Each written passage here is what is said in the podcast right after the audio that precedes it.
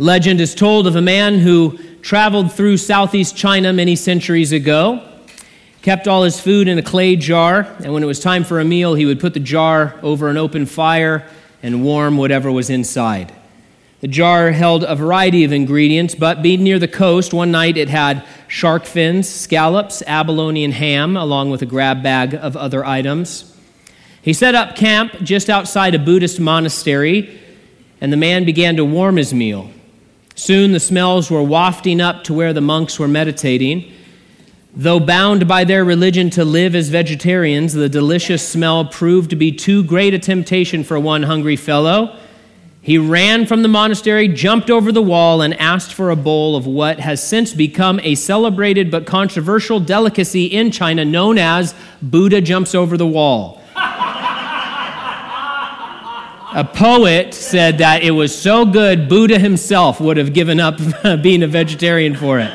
That's a real mythology that is told and a real dish. Back in two thousand five, at least, you could still get a bowl of Buddha jumps over the wall. You didn't have to go all the way to China. You could go to a restaurant in London, but it would set you back about two hundred dollars for a bowl of this soup. It's super controversial because of the use of shark fins, by the way. In our text tonight, we'll take a look at the most famous soup in all the Bible. Did you realize there are more than one soup in the Bible? There are, there are others. Gideon famously offered some soup to the Lord, the angel of the Lord, in Judges chapter six. In Second Kings chapter four, a bunch of prophets are getting a stew going, and but they get food poisoning from a soup until Elisha fixes it for them. But Jacob's red stew, it's the signature soup of the Old Testament. It's the uh, Campbell's tomato. That's the one everybody remembers. It's why Esau picks up the name Edom, which would become the name for an entire nation of people and an entire region of the world for a time. Over this soup, the course of history changes. Talk about a power lunch. This soup scandal is the culmination of a family that has drifted into selfishness. Both the sons and the parents show themselves to be driven by self-centeredness in our text. They've drifted away from a spiritual mindset and are living out life on a much lower, much baser level. The result of living that way is strife and rivalry and taking advantage of one another and all sorts of messed upness in their relationships. Meanwhile, God remains faithful. God remains gracious. He remains accessible, showing us that his way is the better way. It's better for us, it's better for our families, it's better for our nation, it's better for everyone around us and everyone who will come after us. God's way is the way we want to go. Verse nineteen says this, "These are the family records of Isaac, son of Abraham. Abraham fathered Isaac. Isaac was forty years old when he took as his wife Rebekah, daughter of Bethuel, the Aramean, from Padan Aram, the sister of Laban, the Aramean." In the passages that follow, we'll get a little bit more of Isaac's story, but really the book is pivoting to focus on Jacob now. The truth is, we just don't have a very full picture of Isaac as an individual. We know the circumstances of his birth. He wasn't really involved with any of that. We admire his submission to Abraham back in chapter twenty-two. We took a look at that a number of weeks ago.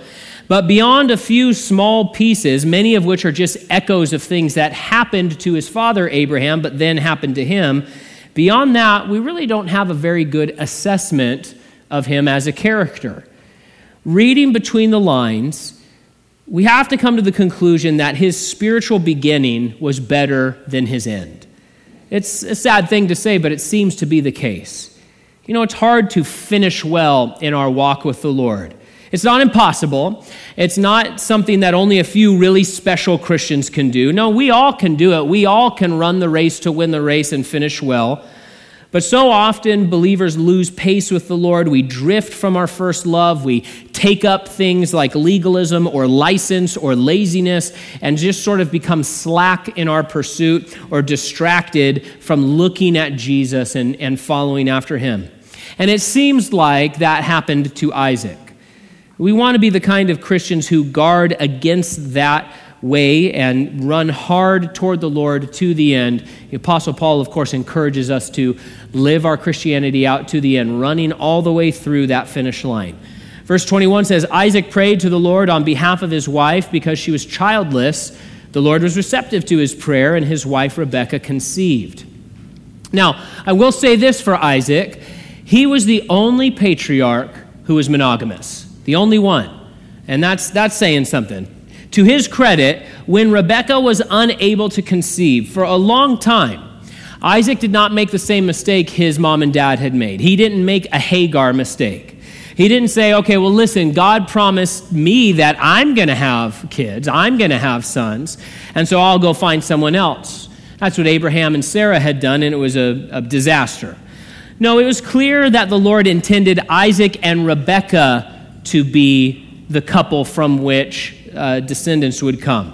One commentator calls them a marriage made in heaven, and we took a look at that a few weeks ago. So rather than try to solve his problem with human planning or human scheming, at least at this point in his life, Isaac went to the Lord in prayer. It took twenty years for Rebekah to have kids. We're going to learn that he has his boys when he's sixty years old. So twenty years for him to have kids.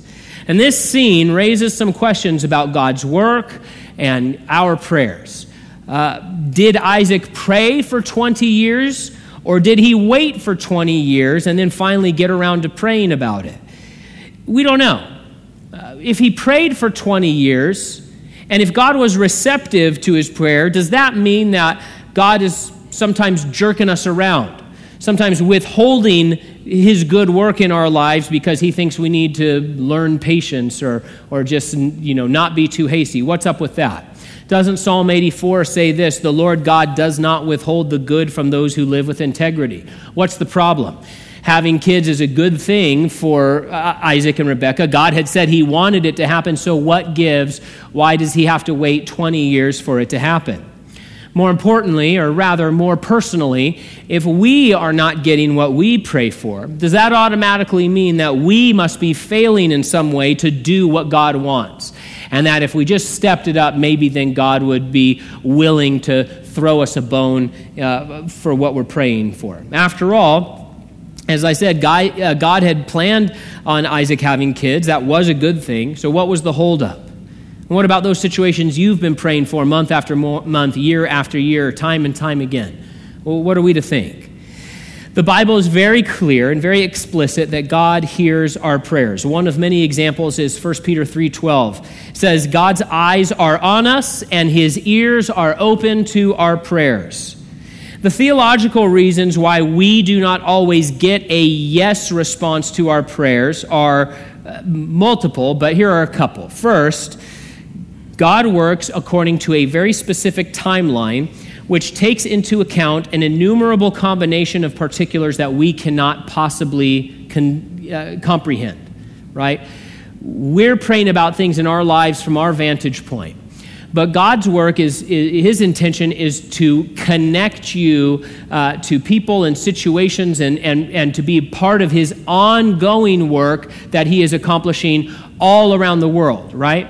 So we can't possibly know all of the connections God wants to make, all of the timing that God is working together. We can't see the sort of the plane of providence. We look back and say, oh, wow, God providentially worked out these things now that we've come through a situation. But where we are right now as we're praying or as we're seeking the Lord, there's no way for us to see all of the providential particulars that the Lord is working out. And it's a lot. God is working round the clock in every part of this world to draw people to himself that they might be saved. He is putting together this in, incredible effort um, that he has explained to us on the pages of Scripture for how human history is going to come to an end and the culmination of all of those things. And you and I have a part to play in all of that. Uh, and so we're praying for things, but we can't always know God's timeline, and we can't know all of the particulars that are connected with that situation that you're facing today. And the second theological reason why it often seems like God is withholding what is obviously a good thing for us, we're praying for, hey, Lord, I want this. It's obviously a good thing, so why, why don't you receive my prayer and just give it to me? Well, it can be because what seems obviously good to us may actually be not very good at all, or not good yet for us. Consider King Hezekiah of Judah. He's a good example on this level. He got sick. He got very sick. And so the Lord sent the prophet Isaiah to him, and he said, hey, King Hezekiah, you're going to die, so go ahead and set your house in order. Well, Hezekiah prayed like he had never prayed before, that he would be healed. Uh, God, in his merciful grace, said, okay, I, I'll receive that prayer, and I will let you live fifteen more years. That seems like a, an absolute home run to Hezekiah, right? But during that fifteen-year period, Hezekiah made some just terrible, terrible mistakes, which led to the destruction of the nation of Judah, ultimately. It led to uh, him having his son Manasseh, who was one of just the, the most repugnant kings in all the history of Judah, who did horrifying things. And so Hezekiah could have spent those fifteen years in blissful paradise. Uh, instead, that which he thought was obviously good and was praying for so earnestly was actually the opposite. It wasn't good for him. It wasn't good for his family. It wasn't good for his nation. So we can trust God to do what is right and what is good because he cares for us even more than we care for ourselves. And we can trust his timing and we can trust his providence. But we have to recognize the fact that sometimes those things that we think are obviously good maybe are not obviously good right now. Or maybe they will be good twenty years from now if we're applying today's passage to what we're talking about. But on the flip side, maybe Isaac just waited. And then two decades into this thing, he finally prayed about it. We just don't know. We're, it's not specific about when Isaac was praying. Does that mean that, you know, God is just sort of acting on a whim and he's like, well, I'll do it once you pray for it? Uh, that he's just waiting around until somebody prayed for Rebekah's pregnancy situation. And he said, okay, now I'll do it. We don't know what was going on in the Lord's mind. We don't know why they needed to have this gap of time, but we are reminded of something that the Apostle James said that should be uh, an encouragement but also a challenge to us. He said outright, in some cases, we have not because we ask not. Now, that's a challenging thing to say, well, wait, so God is withholding, and, and that's not the case. But the Lord says, hey, listen, sometimes, sometimes in your walk with me, you have not because you ask not. And, and what we learn from that is that prayer really does matter. It's not just something we fill time with in a church service, or it's not just something that we do right before bed because, after all, that seems like the thing we should do. Um, prayer really matters. Think of those times in the Bible, specifically the Gospels, when someone came to Jesus, or, or more accurately, Jesus came to them, and he would say, what do you want me to do for you? Now, I don't mean to suggest that God has set himself up as like a genie or a cosmic butler or someone who exists to do what we want him to do. That's not the case. James goes on in that very same passage to say, listen, sometimes you ask and you don't receive because your motives are wrong.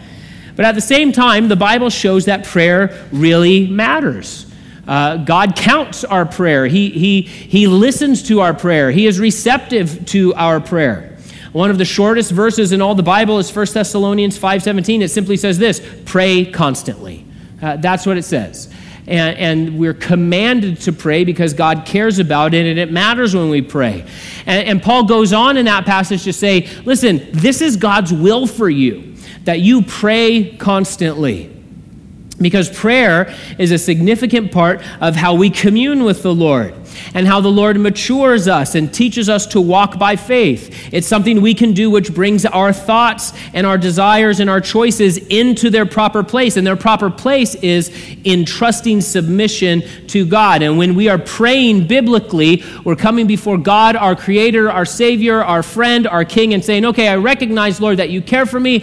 I recognize that you made me. I recognize that you are King of kings and Lord of lords. I recognize that you have given me commands. I recognize that you have intentions. I recognize that you have shown me principles that I am to follow after. And so, knowing all of those things and knowing about what kind of God you are and how great you are and what your heart is like, now I want to talk to you about this situation that's going on in my life, this lack that I have, this struggle that I'm going through, this person that I'm hurting for, all those sorts of things.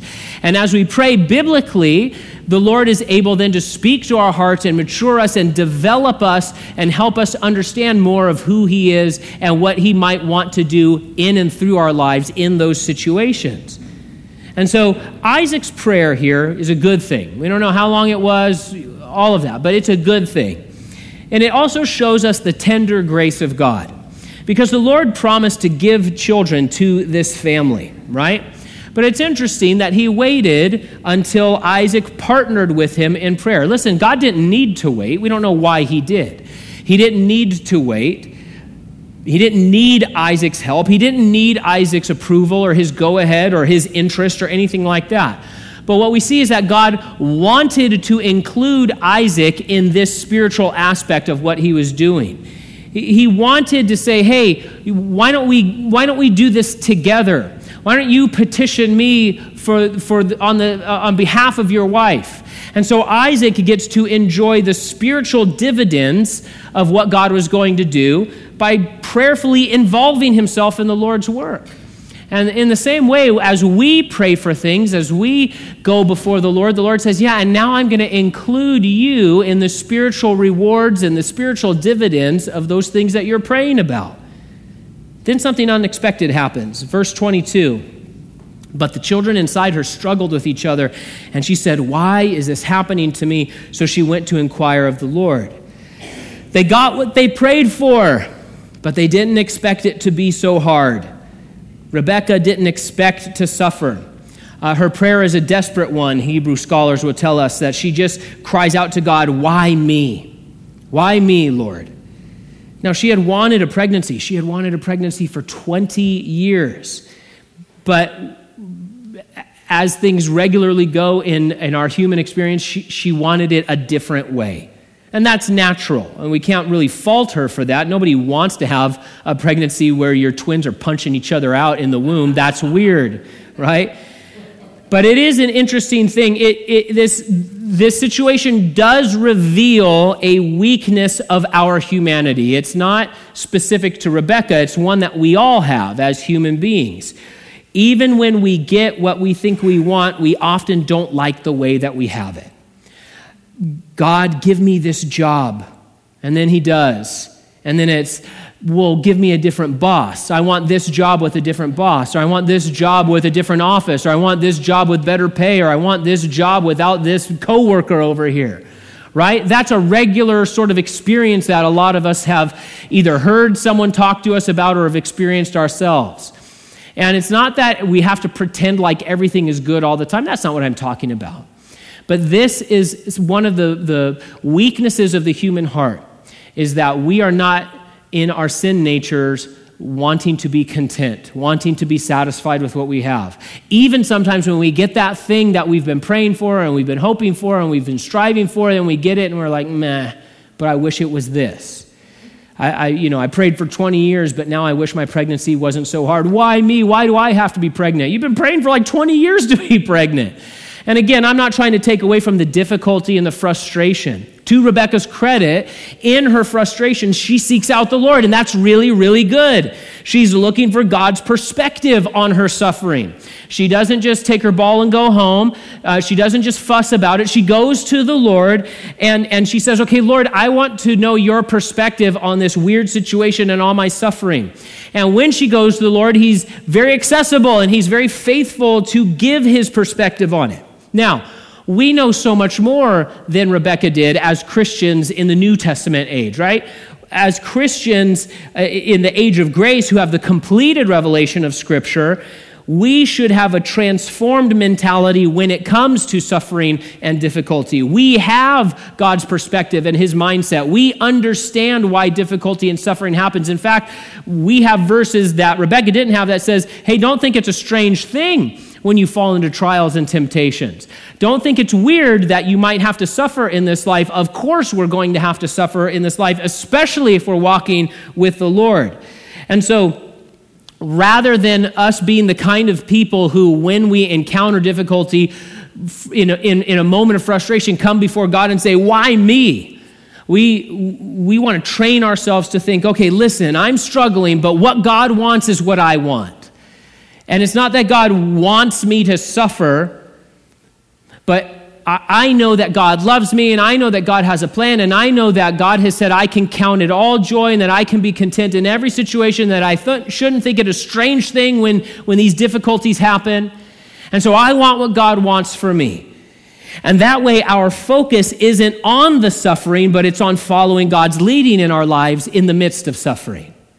Verse twenty-three says, "And the Lord said to her, two nations are in your womb. Two peoples will come from you and be separated. One people will be stronger than the other, and the older will serve the younger. When we seek God, we will find him." She sought God and she found him. The Lord was ready to reveal answers to Rebekah. Don't be the kind of Christian who goes around giving people the impression that God has no real answers. That, you know, we just, you know, let go and let God, and we just trust, and it's all ethereal and nothing's concrete and there's no real answers. Okay, but what about my struggles today? What about, you know, this thing that's going on in my life? What about this immense suffering I'm going through? Oh, trust God. Well, the answer is to trust God, but but God comes to us with lots of revelation and lots of answers and lots with lots of concrete explanation of how he works in lives and how he can refine us through these sorts of things.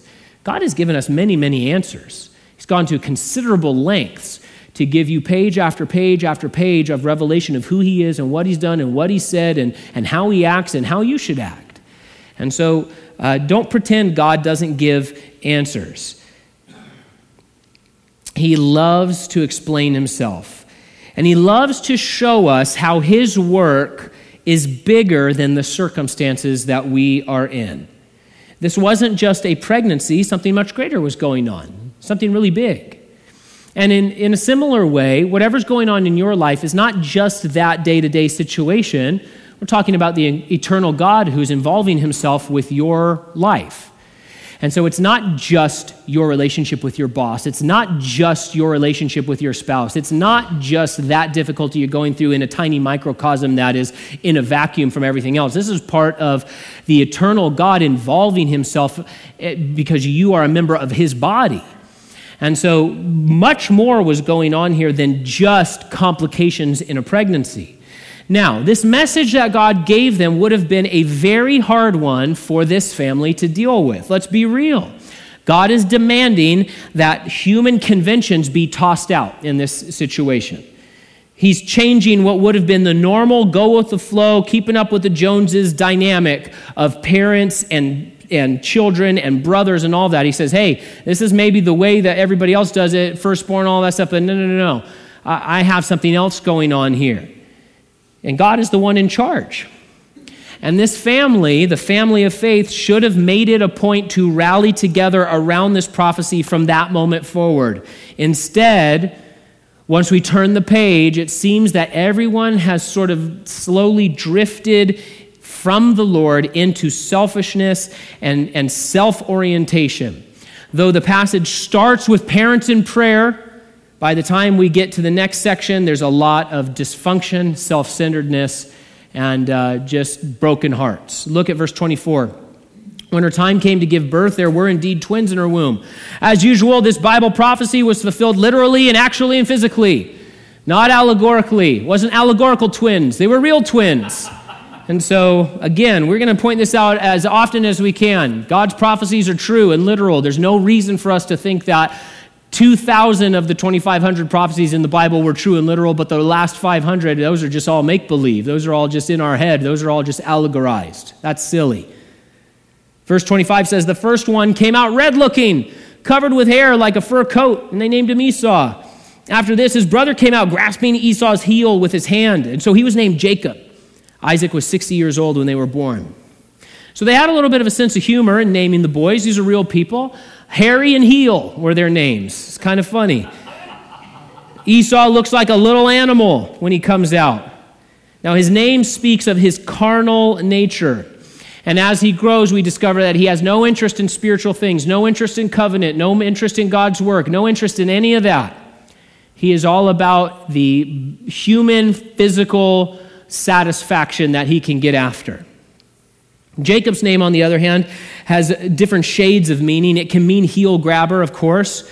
It can also mean the one who trips up. That will be true a bunch of times from here on out. It can also mean, may God be your rear guard. And certainly we're going to see that God had this man's back, even though Jacob didn't deserve it, even though he wasn't following after the Lord for much of his life. Verse twenty-seven, when the boys grew up, Esau became an expert hunter, an outdoorsman, but Jacob was a quiet man who stayed at home. Based on this description, it seems like these guys ended up being trust fund kids, if you ask me. Who is tending the flocks? Who is planting the crops? Not either of these guys. I don't know what they're doing. Well, we see what they're doing. Instead of carrying out the calling that this family had of, of raising flocks and doing the things that we saw Abraham doing and that we see like Jacob and his sons doing once he's walking with the Lord, what do we see? Esau just spends all his days hunting, day in and day out. Jacob, he's dabbling as a chef, and he just hangs out in the tents. Personality-wise, the boys are presented as opposites. One loved the fields, the other one loved the finer things of life. Esau would grow to be a bit wild, Jacob a bit wily. And so we see this, this big difference, but again, neither one of them, this is not a Cain and Abel situation. These are two guys that are just kind of loafing uh, and living off of the fatness of, really, of Abraham and, and their dad Isaac. I don't see any of them doing what, what the Lord had called them to do. Verse twenty-eight, Isaac loved Esau because he had a taste for wild game, but Rebekah loved Jacob. What a sad verse. There are just so few examples of good parents in the Old Testament. You know, if you haven't sacrificed your kid on an altar, on the altar of Molech, you're way ahead of just about all the parents in the Old Testament. But what a sad thing. But listen, a statement like this should remind us that when Christ comes into our hearts, he transforms who we are, and he intends to reshape everything about us, including our relationships and how we relate to people. Becoming a Christian and be, be, being saved is not just about escaping hell and getting to heaven, which is obviously the primary concern. But then the Lord says, I want to reshape who you are and how you interact with people and how you relate to the world. And God then says, what I'm going to do is enable you to love the way that I love, and I love unconditionally. There is no place for this kind of favoritism in a Christian home. There just isn't. And it's it, and we want to always be allowing the Lord to transform the way that we love others. Because you get all the way to the New Testament, and not only are we not talking about, hey, don't love one kid and not love the other kid, obviously. We get all the way to the Jesus says, I want you to love your enemies. Those people that hate you and those people that want to hurt you, I want you to love them unconditionally the way that I love you. And so, sad verse, but it puts in perspective the difference between walking with Christ in this day and age. Now, we're told Isaac loved Esau because he had taste for wild game. The Hebrew says, for the game in his mouth. And so we have to conclude that Isaac has become somewhat carnal, somewhat materialistic in the way that he is interfacing with the world. Even in this favoritism, which is a gross thing, but he doesn't prefer Esau because of who he is. He prefers him because of what he does. He says, you put you put this wild game in my mouth. That's what I really love. So whoever's putting wild game in my mouth, that's, that's who I prefer. What a sad thing. If Rebekah's line was, why me? Why is this happening to me? Why do I have to suffer? Isaac's is, what have you done for me lately? My mouth's open, drop something in, right? So we're seeing these flashes of selfishness in each of the characters. Bruce Waltke points out that Adam failed in eating, Noah failed in drinking, Isaac failed in tasting. These moments in Genesis where God's people chose to give in to sensual temptation, they really fouled up things. They really marred what should have been glorious spiritual experiences. John, in his first epistle, warns us about the lust of the flesh, the lust of the eyes, the pride of life. He doesn't say, once you're a Christian, that doesn't matter anymore. He says, no, be, be worried about that. He, at the end of that letter, he says, little children, speaking to you and me, he says, guard yourselves from idols. Watch out for those temptations. Don't drift off into a way of life where you think, well, yeah, me and God, we're like this, but now I just go over here and, and I'm all about satisfying my my. my earthly desires. When we let those sinful seeds into our minds, they will grow and they reroute our thinking and they pervert our relationships and they cripple us in our walk with the Lord. And that's what we're seeing happening with Isaac here. Verse twenty-nine, once when Jacob was cooking a stew, Esau came in from the field exhausted, and he said to Jacob, let me eat some of that red stuff because I'm exhausted. That's why he was also named Edom. Now let's think for a minute. Let's get real. Esau comes in from the field. Where does he come into? He comes into a home, tents, with astounding wealth, tons of servants, no lack of provision. Sure, he was worn out, but he could have walked into the next room where there was undoubtedly sacks of grain, raisin cakes, some kind of weird jerky that you make in the desert, right? Instead, he sees a soup right in front of him, and that became his focus. That became his sort of obsession for the moment. Esau was all about immediate gratification. I want that. I don't even care that I could just go over here and get something else. Esau and his descendants in the region where they lived would be forever known as Edom because of this. Red stuff, that's what it means. It reminds me of the old Seinfeld episode where George Casanza orders a T-bone steak hoping his coworkers will give him the nickname T-bone. He wants to like punch up his personality. So T-bone. Verse thirty-one, Jacob replied, first, sell me your birthright. Jacob was ready to exploit his brother's weakness for his own gain. Whenever there's a natural disaster, the news will inevitably run a story about price gougers. You know, in the hurricane, you have the person who goes in with the, the generators who or the water filters, and they're they're charging lots and lots of money for it, and everybody's all up in arms about it. Esau just wants what's in front of him. Now, Jacob has a longer view in mind, and he sees that he's got his brother sort of uh, weak and cornered in a little bit. And he knows his brother is too selfish and too uh, unwilling to put off gratification to just walk into the next room or into the next tent or tell another servant, hey, get me some food. Remember, Abraham had like hundreds and hundreds of servants. And they still have these servants. They still have this wealth. They still have all of this stuff. So Jacob's got his brother, right? He wants that position that he's been fighting for since he was in his mother's womb. He wants the birthright, granting him a double portion of the inheritance, granting him a place of honor and the leadership in the family. His price tag here is absolutely selfish and completely uncompassionate. After all, his brother is hungry. He's playing it up a little bit, but he's hungry. And here's Jacob. He has a pot of stew, and he says, no, I'm not going to help you. I'm not going to feed you until you give me way more than you should give me. Had this family submitted to God and trusted in the Lord's commands, all this rivalry and posturing and resentment and cheating could have been avoided. According to God, the birthright already belonged to Jacob. But clearly the parents were not agreeing with God. They weren't moving in that direction.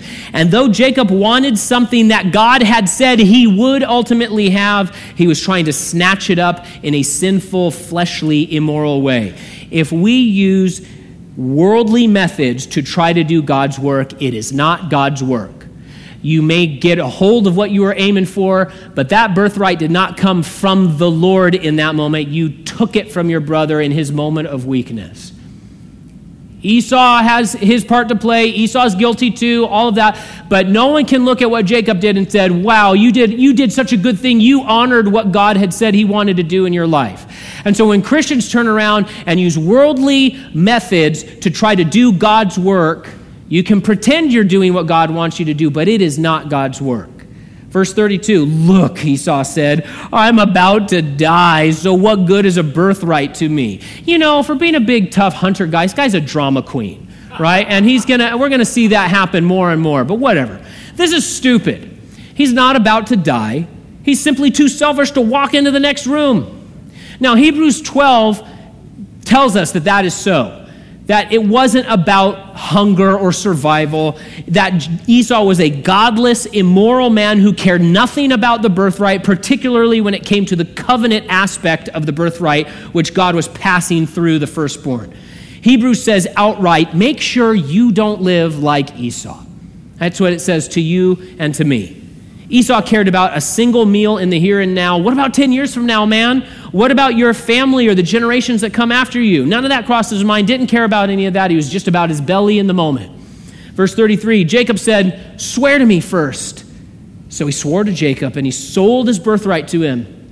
And then Jacob gave bread and lentil stew to Esau. He ate and drank and got up and went away. So Esau despised his birthright.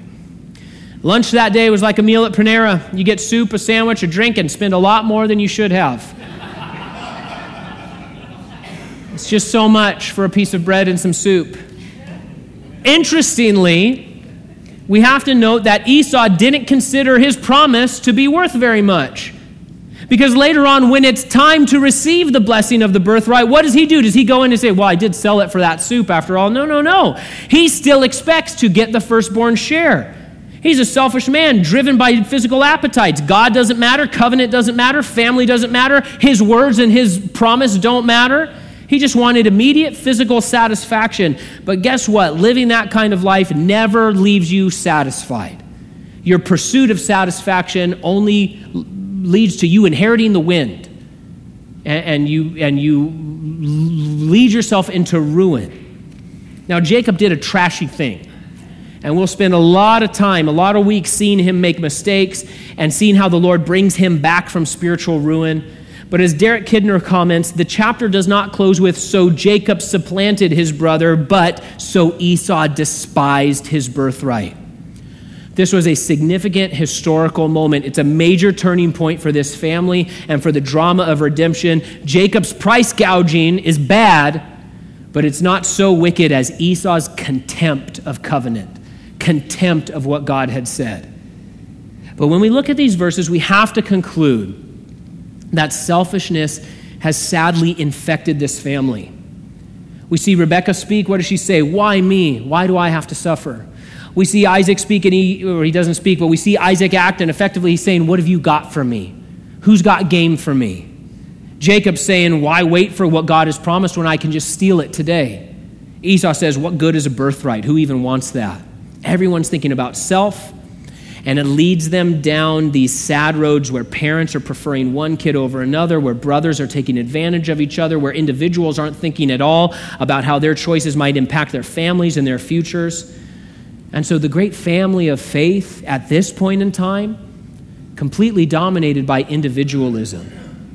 Had this family paused and remembered the Lord and remembered his will and his ways and his revelation, had they remembered to worship, then they would have known the satisfaction they each wanted.